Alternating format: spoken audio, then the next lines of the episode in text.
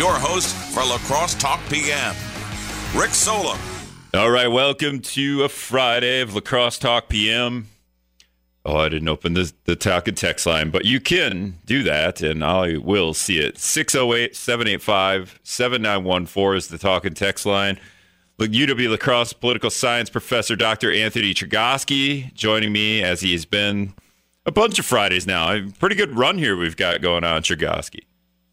It's a good run, Rick. I mean, one positive out of 2020, we can get this Friday thing going. Yeah, the Friday thing is pretty consistent. I will say it's so consistent that Eric from Sparta called before the show ready to ask you a question, and he said it was about guns and something else, very not related to anything particular. So we'll see. I told him, let us set up the show, Eric, and then call me back after that first news break. So just get ready for, I wish I would have remembered the other half of that equation. No, you could, is that way you could get thinking about it. You know, you could do your research on wherever guns and mirrors. Maybe it was that. No, I don't know. Yeah. Some of the things we want to talk about, the mayoral race here in La Crosse. Ron Johnson and the Senate vote for just giving people $1,200. Apparently can't do that. And just maybe the Senate in general and the oddity that is the Senate. But before we get to that, Indiana Jones is making a comeback. 78-year-old Harrison Ford is ready to make, I don't even know if it's the sixth Indiana Jones, the fifth Indiana Jones. The last one was about aliens, and it had now I forgot his name, the kid from Transformers, who's not a kid anymore, and he's a very eccentric person himself. But Chergosky, 78-year-old Indiana Jones, are you down with that? Is there a demand for this, Rick? Like, I don't see it, that there's, you know, a bunch of people out there who are just waiting and waiting for another Indiana Jones movie, especially. But this is kind of my take, Rick. I mean, we elected a 78-year-old president, so I guess we can have a 78-year-old Indiana Jones. Shia LaBeouf, that's the other person I was thinking of. So the Indiana Jones and the Kingdom of Crystal Skulls. Spoiler alert, people, it was about aliens. So I guess you figure that out pretty quickly, but the ending. I thought that movie was just okay, personally, and that's why I guess I'm not going to be maybe first in line for this fifth movie. I mean, in that movie, Indiana Jones, it was hard to believe Indiana Jones being Indiana Jones in that movie, and that was 12 years ago as a 66-year-old. Yeah. And now he's a 78-year-old. So maybe, they tried Young Indiana Jones for a while, that TV show. And, we'll do Young Indiana Jones. Eventually that actor would grow old and maybe you could just continue the thing. I think they're trying to do that with Marvel movies, and they make like young, X-Men and young Spider-Man and stuff like that, so they can grow old. Although DC movies, they just make, let's have old Batman, and then we'll just reboot Batman and he's old already. So I don't know what they're doing there. Here's the thing, though, Rick. Like, people my students' age, like 20-somethings or people in their late teens, they love the Marvel universe. Like, the Marvel franchises are hot among people that age. I don't think I've heard anyone my students' age ever bring up Indiana Jones. I just think that, it's something that kind of people look back on as, movies that we've watched in the past. But, I just think that, does the younger generation really even care about Indiana Jones? Is it too much to do with history and kids just that age just don't care about history? And not that it's even relevant history, but it's more of it's an action adventure movie about history as opposed to, nonsensical superpowers and whatnot. We're trying to walk. Maybe. We're trying to walk the line here in an age where there is no walking the line, which we'll get into later. Well, maybe it's just not like cool in the sense that Batman and Spider-Man are cool. Maybe it's just lacking that coolness factor. We definitely have a shortage of action stars. I feel like maybe we're too old. But if you throw out the superhero movies, Indiana Jones, Harrison Ford, 78. Tom Cruise is 58. He's doing Mission Impossible 7 and 8 and yelling at people for not wearing a mask. Why? Because he's 58 years old. The Rock is 48. Liam Neeson is 68. And Hugh Jackman, who is Wolverine, is 52. So, you know, we don't have a action hero star in their 30s. That's really weird. You wonder if those action adventure movies are, you know, kind of losing their appeal, and it's more like the superhero movies now. It's more sort of like the different genres and that old like action adventure style, Indiana Jones style movie is just kind of losing its appeal. Yeah, losing its appeal is when you bring 78-year-old Harrison Ford. I mean, he was hard to believe as an old man in the latest Star Wars movie when he, spoiler alert, he dies in one of the last Star Wars movies. Sorry if you've missed it, but, you know, it's kind of like, man, Harrison Ford looks pretty old. And I think he wears an earring, too, in his everyday life. So that's weird. Well, Rick, in the Indiana Jones movie that came out 12 years ago, you could tell that he was getting up there. Yeah, it is a little weird. And then The Rock is in these movies, and he's jacked as all can be, but he looks a little strange, too. He's kind of like an old man, but still super jacked, so I don't know. Dwayne Johnson, who's probably going to run for president in 2024, right? Do you ever hear those rumors? Oh, I hear those rumors, and you know, I think he'd be a pretty good candidate personally. It would The Rock, Dwayne Johnson, a former Miami Hurricanes football player turned action star, super movie villain, and then hero. Would he be a Republican or a Democrat? Because that's all we need to know. I have no idea, but that truly is the only piece of information we need to make a judgment on him nowadays, right, Rick? Well, he supported Joe Biden. I know that, but you know, we're living in this weird world where you know, a lot of Republicans supported Joe Biden just to kind of turn the tables here on what the, you know, the last 4 years have been. That's right, Rick. I mean, we saw a decent number of Republicans splitting their tickets in the sense that they voted Joe Biden top of the ticket, but then they voted Republican for those down-ballot races. So for, like, Congress and state legislature, they voted Republican.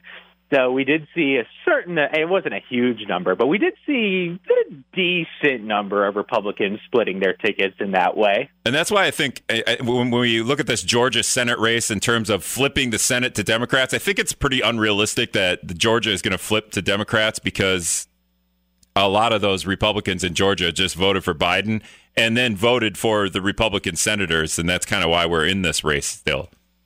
That's the million-dollar question for Democrats, these suburbanites where they've seen real growth. In the Trump years, these suburbanites who have really moved towards the Democratic Party in the Trump years, the big question is, are the Democrats kind of like renting them, or have they really shifted long-term to the Democratic Party? And I think the Georgia Senate race will clue us into the answer there. You know, is this just sort of a suburbanites are, you know, rebelling against Donald Trump, so they're moving from the Republican Party to the Democratic Party just for the Trump years, or is it going to be a longer-term thing? I think the jury's still out on that, but we'll probably get clued into the answer when we get the Georgia Senate race is done in early January. And it's funny you say it's the million-dollar question. I would say it's the hundreds of million-dollar question, right? The way these things are burned. Man, we need to, like, cap some of this stuff. But, all right, that's UW-La Crosse political science professor Anthony Chergosky. You like how I weaved Indiana Jones and Harrison Ford talk into a Senate race in Georgia? It's pretty good, right? Incredible radio. All right, we're going to be back in a minute. Brad's got to do the news. It's Andy Williams Friday. UW-La Crosse political science professor Anthony Chergosky is on. 1 week from Christmas, Chergosky. Are y'all done shopping? No, and my spouse is giving me plenty of grief over that. I'll have you know, Rick. Oh no! What? Why is that? Because she hasn't found her present yet. Well, it's because she is a very do it ahead of time. In other words, way ahead of time type of person. So, like, she usually has her shopping done by Thanksgiving. And, you know, I'm a weekend before Christmas kind of person. Yeah, you're like my little brother. Christmas Eve, he's texting me, hey, what do you want? I'm at the store. I'm like, so you're at Walmart. Yeah. And that's fine. Whatever, I guess. But yeah, a week to go. Obviously, I think that's one bit of news that everyone knows. We're going to talk about Ron Johnson here and what he did at the Senate and why I think it seems a little weird. But Eric from Sparta, as we previewed earlier in the show, is calling in. Eric, you're on with Chergosky. Go ahead. Okay, first of all, I love Ron Johnson. I hope he runs for another term. Okay, anyway, I have a question for you about vaccines. Rick, I said guns and vaccines. Yep, my bad. Now, what's going on with the vaccines? They all seem to be going to Madison and Milwaukee. In Winona, the gunners haven't seen them. I call it Toma VA because I'm a veteran. I go over there. They haven't seen them. They've been waiting for it and stuff like that. You think that is because Tony Evers is sending them all to the east side of the state, the people who elected them? All right. I can't wait to get one, okay? I know healthcare workers come first in the old folks home get them. So I will say this, Eric. Governor Tony Evers said today the state was told yesterday it will be receiving about 14,600 less vaccines. They were supposed to get 49,700. They're going to get 35,100. So, and I don't know if we have a good reason why we're getting less vaccines. Minnesota. I called News Channel 8, and they called VA and said the same thing. Gunderson hasn't a damn thing. Yeah, but Winona, Governor Evers is sending them to the people who elected him. But that's exactly what's going on. But you're pointing the finger at Evers here when the state is getting. All right, well, we're not going to have a conversation. All right, the state is getting less vaccines from the government or Pfizer. I don't know. The government is sending us 14,600 less vaccines. So, you know, however you want to categorize that. Winona got some vaccines today, so there's that. I guess, you know, Democratic Governor Tim Walz giving Winonans. Giving all the people that voted for him in Winona the vaccine, so that was his district in Congress. Well, La Crosse is a blue area, but I mean, I get what Eric is saying. I mean, the most populated areas are going to get the vaccines, just kind of logically speaking. But Eau Claire got some vaccines the other day, and you know who knows really what the approach is to determining how the vaccines are distributed. But as you noted, Rick, there was a big shortage compared to what the Evers administration expected and what they got. So they received far fewer doses of the vaccine than was expected. And so, of course, that's going to affect how they roll this thing out. I just like the idea that Eric is calling all the news outlets in La Crosse complaining that the VA doesn't have his vaccine. That seems what's happening here. Just picking on you, Eric. I'm just kidding. All right, 608-785-7914 is the talk and text line. Let's see here.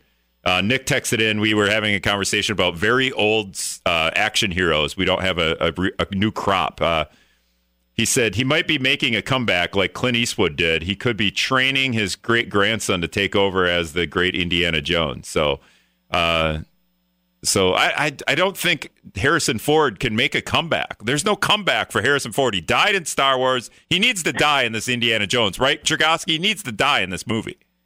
Well, I mean, you might have just blown up the plot there for this fifth Indiana Jones movie coming out in 2022. I mean, that might be the conclusion of this movie, and then maybe that's kind of like the big finish for this series. Yeah, and you know what's sad too is in the movie, his dad in the movie dies. So and now I forgot. Man, I am losing my mind. The very famous actor that just died, who plays Indiana Jones's dad in the movie, and I'm gonna get 19 texts now. He's the guy in Jeopardy. Saturday Night Live makes fun of him in Jeopardy all the time. 007. One of the best 007 actors. Nothing, Chergosky? You're not going to help me? No, any movie trivia, I'm you're just not totally used to. Political science nerd. Here we go. I got it. Sean Connery. There we go. Connery, yeah. Man, you're terrible at movie trivia because, I mean, I am too, but you're way worse if you couldn't figure that one out. Political science nerd. All right, I want to talk about Ron Johnson. He's a Wisconsin senator. Eric from Sparta loves Ron Johnson. Hope he runs for re-election. Maybe he'll run for governor in Wisconsin. That was a rumor at one time. But today the Senate had this up-down vote, they called it, to just simply give $1,200 checks to everyone making $78,000 or less, essentially. I would argue someone's making $78,000. Do you really need $1,200? I don't know. But whatever, that's the number they come up with. And then the Senate has to approve this. In a time when our country is more divided than ever before, the Senate decided with Bernie Sanders and Hawley, I forget his first name, Republican and a Democrat. So you call it bipartisan. They decide to do an up-down vote where 100% of the senators need to vote up for $1,200 checks to be passed out to everybody. And Ron Johnson gave the thumbs down, and that kills the entire thing. So, why would the Senate? This is where the Senate decides, you know what, we're going to vote on this now, and we're going to try to do it where we need 100% of the people to vote on it. It just seems like is this all for show? It is, Rick. And what happened was that Josh Hawley, a Republican senator from Missouri, tried to get unanimous consent for his plan. As you said, $1,200 for individuals, $2,400 for couples, $500 per child. So basically exact same as the CARES Act that was passed last spring in terms of direct payments. So this procedure, unanimous consent, is exactly what it sounds like. Every single senator has to consent to this plan for it to pass. And so any one senator can object to this plan and kill it. And I think people were interested in, and many political observers took note, that the person who happened to object was Ron Johnson. And any senator can object. So it's just, again, it just takes one senator to object under this procedure to kill this proposal. But I think many people were interested in the fact that it was Ron Johnson because he faces a re-election potentially if he decides to run again in 2022. And this idea of direct cash payments is very popular. So I think a lot of political observers, certainly people on the Congress beat in Washington, D.C., they were a bit surprised that Ron Johnson was sort of like the face, or he became the face of killing this proposal, given that it's a popular plan and given that he potentially is going to be facing the voters in less than 2 years. Is this a sign that Ron Johnson isn't going to be facing the voters in 2 years, nor would he be running for governor? Because these are very unpopular things Ron Johnson is doing, as we see the state elect a Democratic governor, elect Joe Biden, electing Democrats in statewide elections. I feel like Ron Johnson's not going to be running for Senate in 2 years or governor. It's totally possible that he could bow out of the Senate race and not run for re-election. It's also possible that he could opt to run for governor, and that would just be a doozy of a race if we had Tony Evers running for re-election against Ron Johnson. But it's unclear exactly what Ron Johnson's political future holds at this point. I will say, though, Rick, he has been incredibly consistent in terms of his public commentary, his public comments on the coronavirus. He has always been very vocal about this. He's always felt that the nation overreacted to the coronavirus, that the efforts by the government to stop the spread went too far, that they did more harm than good, that we just went overboard in how we reacted to this pandemic. And he's said that all along. So, I guess I wasn't totally shocked. I guess I wasn't as shocked as kind of some of these DC reporters were, that Johnson was the person to object to this plan, because Johnson has been very critical of the response to the coronavirus pandemic all along and has felt that federal aid is not necessary, that we just have to kind of reopen things, get back to normal, and this pandemic will just kind of sort itself out. Yeah, I feel like the Republicans and probably both houses, I mean, there's going to be some fights within the houses, but and I say houses, I mean parties. I feel like they know what they're doing. They have a plan. So when they ask, they're going to ask, hey, what senator wants to be the fall guy here? And Ron Johnson's like, right. I'll thumbs down this. It doesn't, maybe just because he's been consistent there, but maybe because he can take the lump in 2 years because he's not going to run. That's kind of my theory. Another theory here I have, Chergosky. Yeah, Rick. I mean, I think that it's totally unclear to me if he's going to run for re-election. I have no idea. But what I do know is that this is going to be one of the most watched Senate races in the country in 2 years, just because of how competitive elections in Wisconsin always seem to be. So whether or not Ron Johnson runs, it's going to be a highly competitive Senate election. And I think that it's going to be interesting to watch because, I mean, Ron Johnson has, you know, not acted like you would expect a person seeking re-election in a highly competitive state to act. And, I mean, he gives, you know, staunch. I mean, he's been one of the President Trump's most outspoken supporters in Congress, and he's been vocally opposed to really much of any efforts to respond to this pandemic, and has, like I said, you know, consistently said that we overreacted as a country to this pandemic. And so it just doesn't feel like the rhetoric of someone who is running for re-election in a competitive state. But again, we don't know really what to expect from him in 2 years. The way we're doing these things now with the election, shouldn't we already have candidates for Senate in Wisconsin? Shouldn't there be a Democrat out there already running? What else they got to do? Like, start running for Senate right now. Yeah, well, actually, you know, Rick, there is and his name escapes me. He was a county executive, and he has jumped into the race on the Democratic side. But, you know, a county executive isn't going to be a top-tier candidate.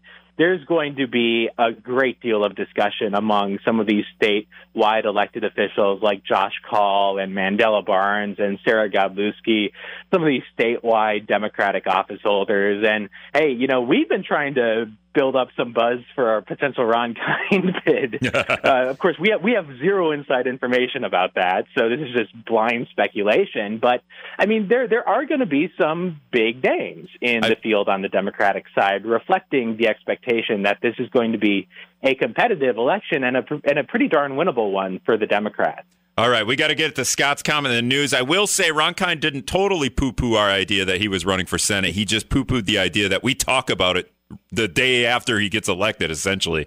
And Mayor Tim didn't deny it. Mayor Tim Cabot, I did ask him that, and he squashed that idea. He is not running for Senate, he said. So, all right, we got to go just for Scott's comment in the news. Not for the hour, but we'll be back in just a minute.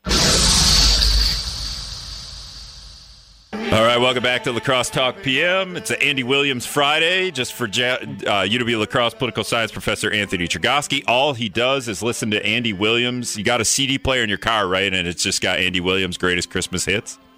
You got to help me out, Rick. What is a CD?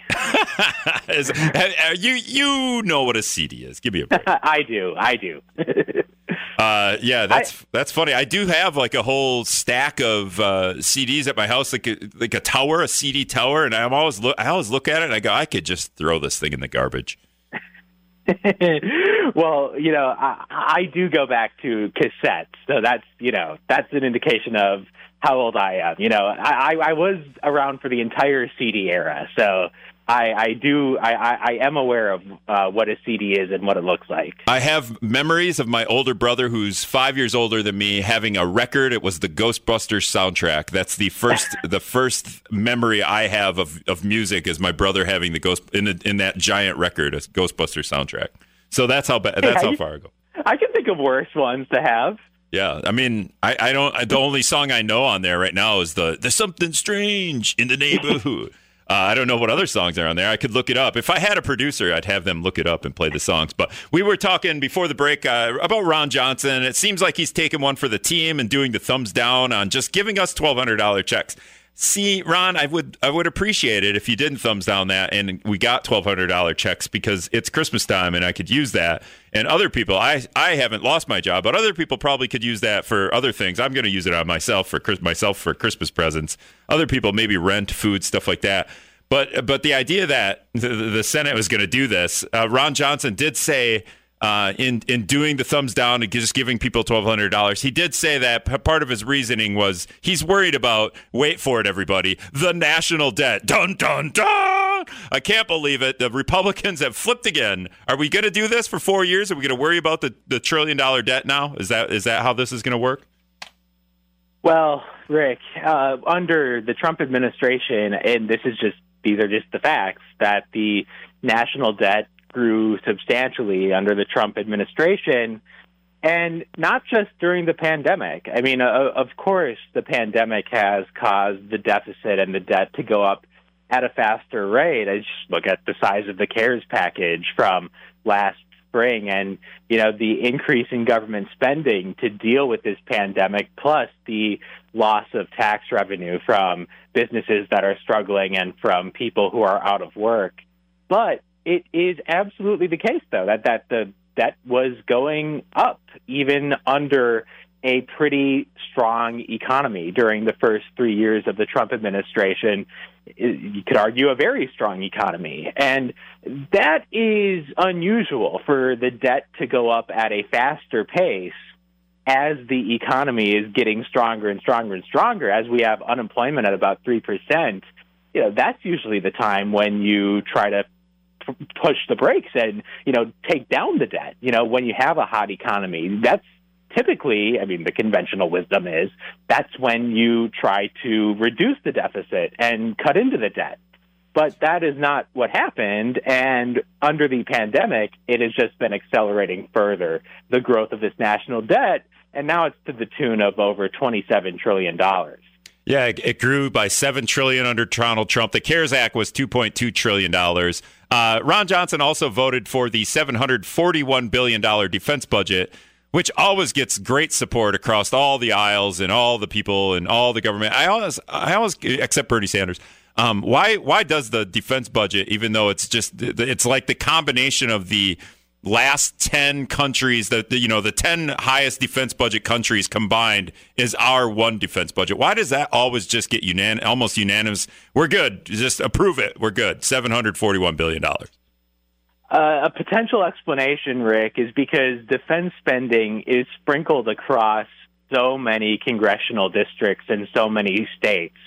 And so everyone gets in on the action, in a sense, where, you know, you get that defense spending benefiting so many different districts, so many different states, that if you cut that back, then the question is, well, whose congressional district is going to lose that spending? Whose state is going to lose that spending? And so there's tremendous political pressure to just keep the spending going on defense, in part because that spending benefits so many different congressional districts in so many different states. Yeah, and it's hard to point the finger and go, hey, look at, you know, Ron Kind votes for it, but hey, Ron Kind voted against troops. That's essentially, that's like the easiest way to look at it. Joe's calling in. He wanted to talk about Senator Ron Johnson a little bit. Joe, go ahead. You're on the air. Yeah, I was going to talk about that, but I wanted to bring up under the Obama administration, the debt increased substantially under Obama, and he doubled the debt. So, and then also he also said that we were never going to grow over 2%. That was going to be the new norm. It's really hard to hear, Joe, but I think he got his point across. But Obama, so there we go, Chergosky. Well, he's correct that the debt did grow under Obama. Now, the deficit did decrease under Obama, and so what I mean by that is the rate at which the debt increased went down during Obama's term, and then it went back up under Donald Trump, in part because of the Trump tax cuts. And, you know, people can argue for the merits of these tax cuts, but one of the facts about the Trump tax cuts is that they did cause a substantial increase in the debt. And so you could argue that it was worth it. You could argue that we still should have done those tax cuts, that the benefits outweighed the costs. But one of the facts, and it just is a fact, is that those tax cuts under Donald Trump did accelerate the growth of the national debt. And overall, we have had a real acceleration in the growth of the national debt to just a really alarming rate at this point. I did see it. There was a study that just came out that said 50 years of tax cuts for the rich failed to trickle down to the poor. Unbelievable. I couldn't believe what I was reading. I read that headline the other day. I'm like, trickle down economics doesn't work. Unbelievable. Well, Rick, this has been a matter of great controversy for a number of years now. This idea that if you cut taxes for businesses and if you cut taxes for people at the top, then ultimately the benefits will trickle down. And I think at this point, there's strong evidence to indicate that those tax cuts really do drive up the deficit and the debt. The evidence, though, when you say trickle down, there is no defining trickle here, Chergosky. I think the trickle will come over the next 50, 100 years. It's a very slow trickle. The poor will eventually feel these benefits from the Reagan tax cuts, maybe in the next 20, 25 years. We just have to be patient, I guess. Yeah, if we wanted to define trickle, then we need, as the government, needs to define trickle before we enact such things. Tremble Tom's calling in. Tremble Tom, go ahead. Okay, well, I got lots of comments, but the first one will be on trickle-down economics. When you take, first of all, Reagan wasn't the first one. John Kennedy was the first one, and then Reagan did it, and then Bush did it, and Trump did it. What happens is these do expand the big picture, and that money does trickle down. Now, it maybe doesn't make the poor people wealthy, but it gives them incredible opportunities, and I'll give you a quick one. John Menard, common ordinary person, now employs thousands and thousands of people with actually very good jobs, and that is because there was more demand, and that whole thing plays out in a way that is beneficial to the lower income or the middle class. I was mainly calling to tell, in my opinion, on Ron Johnson. Ron Johnson is one of the finest, probably the best politician ever elected in the state of Wisconsin ever. Okay, why? He is brilliant. Why? He is. Why? You want to know why? Just give me a reason. Besides brilliant. Okay. Yes, okay. Well, first of all, he is brilliant. Second, he follows the Constitution. He stands up for what is right. He hesitates to pay out these heavy payments to every person now, and because he knows that in America we're supposed to have taxation, we're not supposed to have taxation without representation. That's what they're doing. They're taking this money from my grandchildren and all future generations, and the future generations are going to have to pay interest on that $1,200 payment forever, and that's not right. We need to suck it up and live within our means, and Ron Johnson is a perfect example of somebody who understands that. All right. Thanks for the call, Tom. The idea that we can't give money to the parents of the children who are struggling right now is a comical one to me, but we can give it to businesses, so we're going to do that. If you read what some of the CARES Act did, it didn't give a lot of that money to small businesses. A lot of really rich people got some of that money, so I don't know. Why can't we, as a society, come together and go, you know what, if we started at the bottom and worked our way up instead of trickle down, why is that such a hard concept? Chergosky. I don't know, Rick, but what I can tell you is that Ron Johnson, like all politicians, and this is the case for both parties, he finds convenient times to be worried about the deficit and the debt. And he's not the only offender in Washington on that. You know, he wasn't worried about the deficit and the debt when he voted for those Trump tax cuts that did, like I said, just the facts are that those did substantially increase the debt. And like you said, the defense budget. So Ron Johnson is not consistent in his concern about the deficit and the debt. And I'm not singling him out in any way. All politicians in Washington use the deficit and the debt to justify their votes at convenient times. But he's just no different than the crowd in that respect. He's just no different than anyone in Congress in that respect. And we're signaling him out because he's our senator here in Wisconsin, and he's the thumbs down guy today. He takes the hit for the rest of the Senate, for the rest of the Republicans. I will say the House just passed a motion to keep the government open. We talked about this last Friday. This was going to be breaking Friday news dump. The government's going to shut down. The House voted to avert a government shutdown. Imagine that. But now the Senate has to vote. And you think that, we were talking before the show, one senator And it sounds like it might be this Hawley guy in terms of just giving $1,200 to everybody. He can hold up the entire government. Just one senator can do this? Yeah. Yeah, the Senate is such a weird institution in many ways, Rick. But one of the weird parts about it is that one senator can really grind things to a halt. I mean, we've already seen that today with what Ron Johnson did and his objection to this plan to provide direct payments to people. But, yeah, you know, one senator has enormous power. Any individual senator can really grind things to a halt. And so the question is, will the Senate be able to get a vote accomplished on this measure to keep the government funded for 48 more hours while negotiators finalize the remaining details on this COVID-19 deal? Should we at least be happy that we are trying to pass something at this point? I mean, it's been what, nine months, 8 months, 7 months since the CARES Act, since the government tried to do anything to help us. Oh, absolutely, Rick. And I will note that Ron Johnson is and Mitch McConnell are not in step with each other on this one. You know, Mitch McConnell has said that he's not going to leave Washington. The Republicans in the Senate aren't going to leave Washington until a COVID deal is reached. Ron Johnson, as we know, has been of the opinion that no additional assistance, no additional aid packages are really needed. And so Mitch McConnell and Ron Johnson are not singing the same tune on this one. But I do think most of the senators and most of the members of the House are in agreement that some type of a deal is better than no deal, and no one's going to be entirely happy with this deal. I mean, I think that there's a lot that both parties will dislike about the COVID deal that is being hashed out. Yeah, but it probably is better than nothing. It is comical that because we kind of see the light at the end of this tunnel, maybe. I think in talking to some vaccine experts, they said August would be the time that maybe we could start seeing a normal life. So we're nowhere near the end of this thing, but we do have a vaccine, and now the Senate and the House are like at, you know, not deciding to make a stand here. We're going to try to help people. I don't know. Maybe I don't understand why now. Why not like 3-4 months ago? But okay, I guess we can't complain, but we probably should a little bit.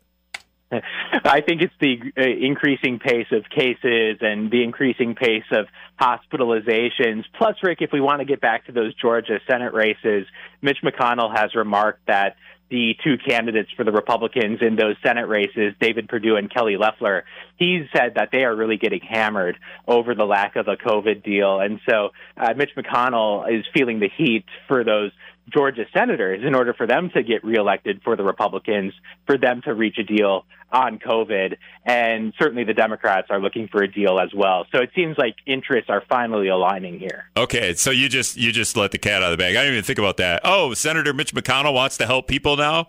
Oh, because the Senate's on the line in Georgia. If it flips to Democrats, then McConnell's no longer the leader of the Senate.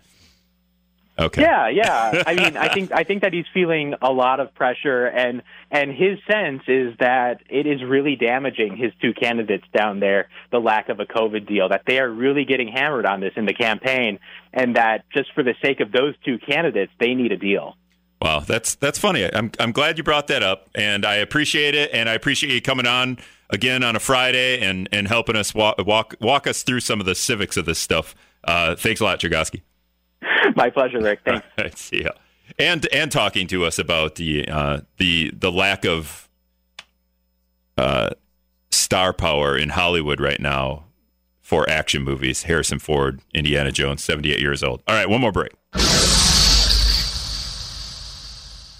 All right, welcome back to La Crosse Talk PM. Just a couple of minutes left. I know Brett's been waiting. I want to get him on before we head out. Brett, go ahead. You're on the air, man.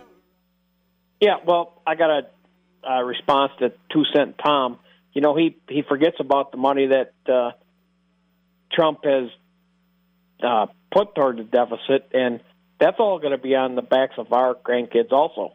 But he doesn't care about that because it's Trump. Yeah, and also the 16 people that voted for this $500 bonus for every county worker, mm-hmm. I just disagree, and I think they should be voted out of office. I had a little spat with one county worker today that she said, you know, I'm on the back of every, you know, I'm I'm behind your parents or grandparents in a nursing home. And, you know, I could have probably supported frontline workers, giving them a bonus. But the guy that's working at County Park or on the road crew, he didn't have to go above and beyond anything during COVID. And people like Steve Doyle and Steve O'Malley that just spend money senselessly, that's crazy. They spend $520,000 for every county. I mean, they spent $520,000 for county workers. I mean, those county think, well, Brett, those county workers are just middle class folks. It's not, you know what I mean? Like they're not. It's not like they're giving money to Weber or the Quick Trip owner or something like that. You know, I don't disagree, but you know, they bitched about that. You know, well, there's a lot of Quick Trips and other factories that got that money. Well, guess what? Them are private businesses. They're not on the taxpayer roll. They have a great retirement program. They have a great health care system that not a lot of people have in this county. And I hope Steve Doyle goes down in flames with this, not only at the county level, but at the state level also. I've backed Steve Doyle. I've had his back. Done. Zero. He's gone, I hope. All right. Thanks for the call, Brett. I don't have a problem with. It's funny you talk about I don't have a problem with giving essentially a Christmas bonus to county workers. I mean, these are middle class people that have been working through a pandemic, and everybody's struggling, and we're just going to give them a bonus. You know, when it's a little easier to point fingers when you're a taxpayer in La Crosse County and going, okay, well, my money is going directly to their pockets. So there's that, but your money's going directly to everybody's pockets. When nobody else is giving raises, it's still going to everybody else's pockets. It's just going to the pockets at the top of the food chain instead of the bottom of the food chain. And when you complain about county workers having a great retirement package or something like that, well, we should complain that all the other workers don't have a great retirement package. That's where we should be complaining. All right. Thanks for listening. Have a good weekend.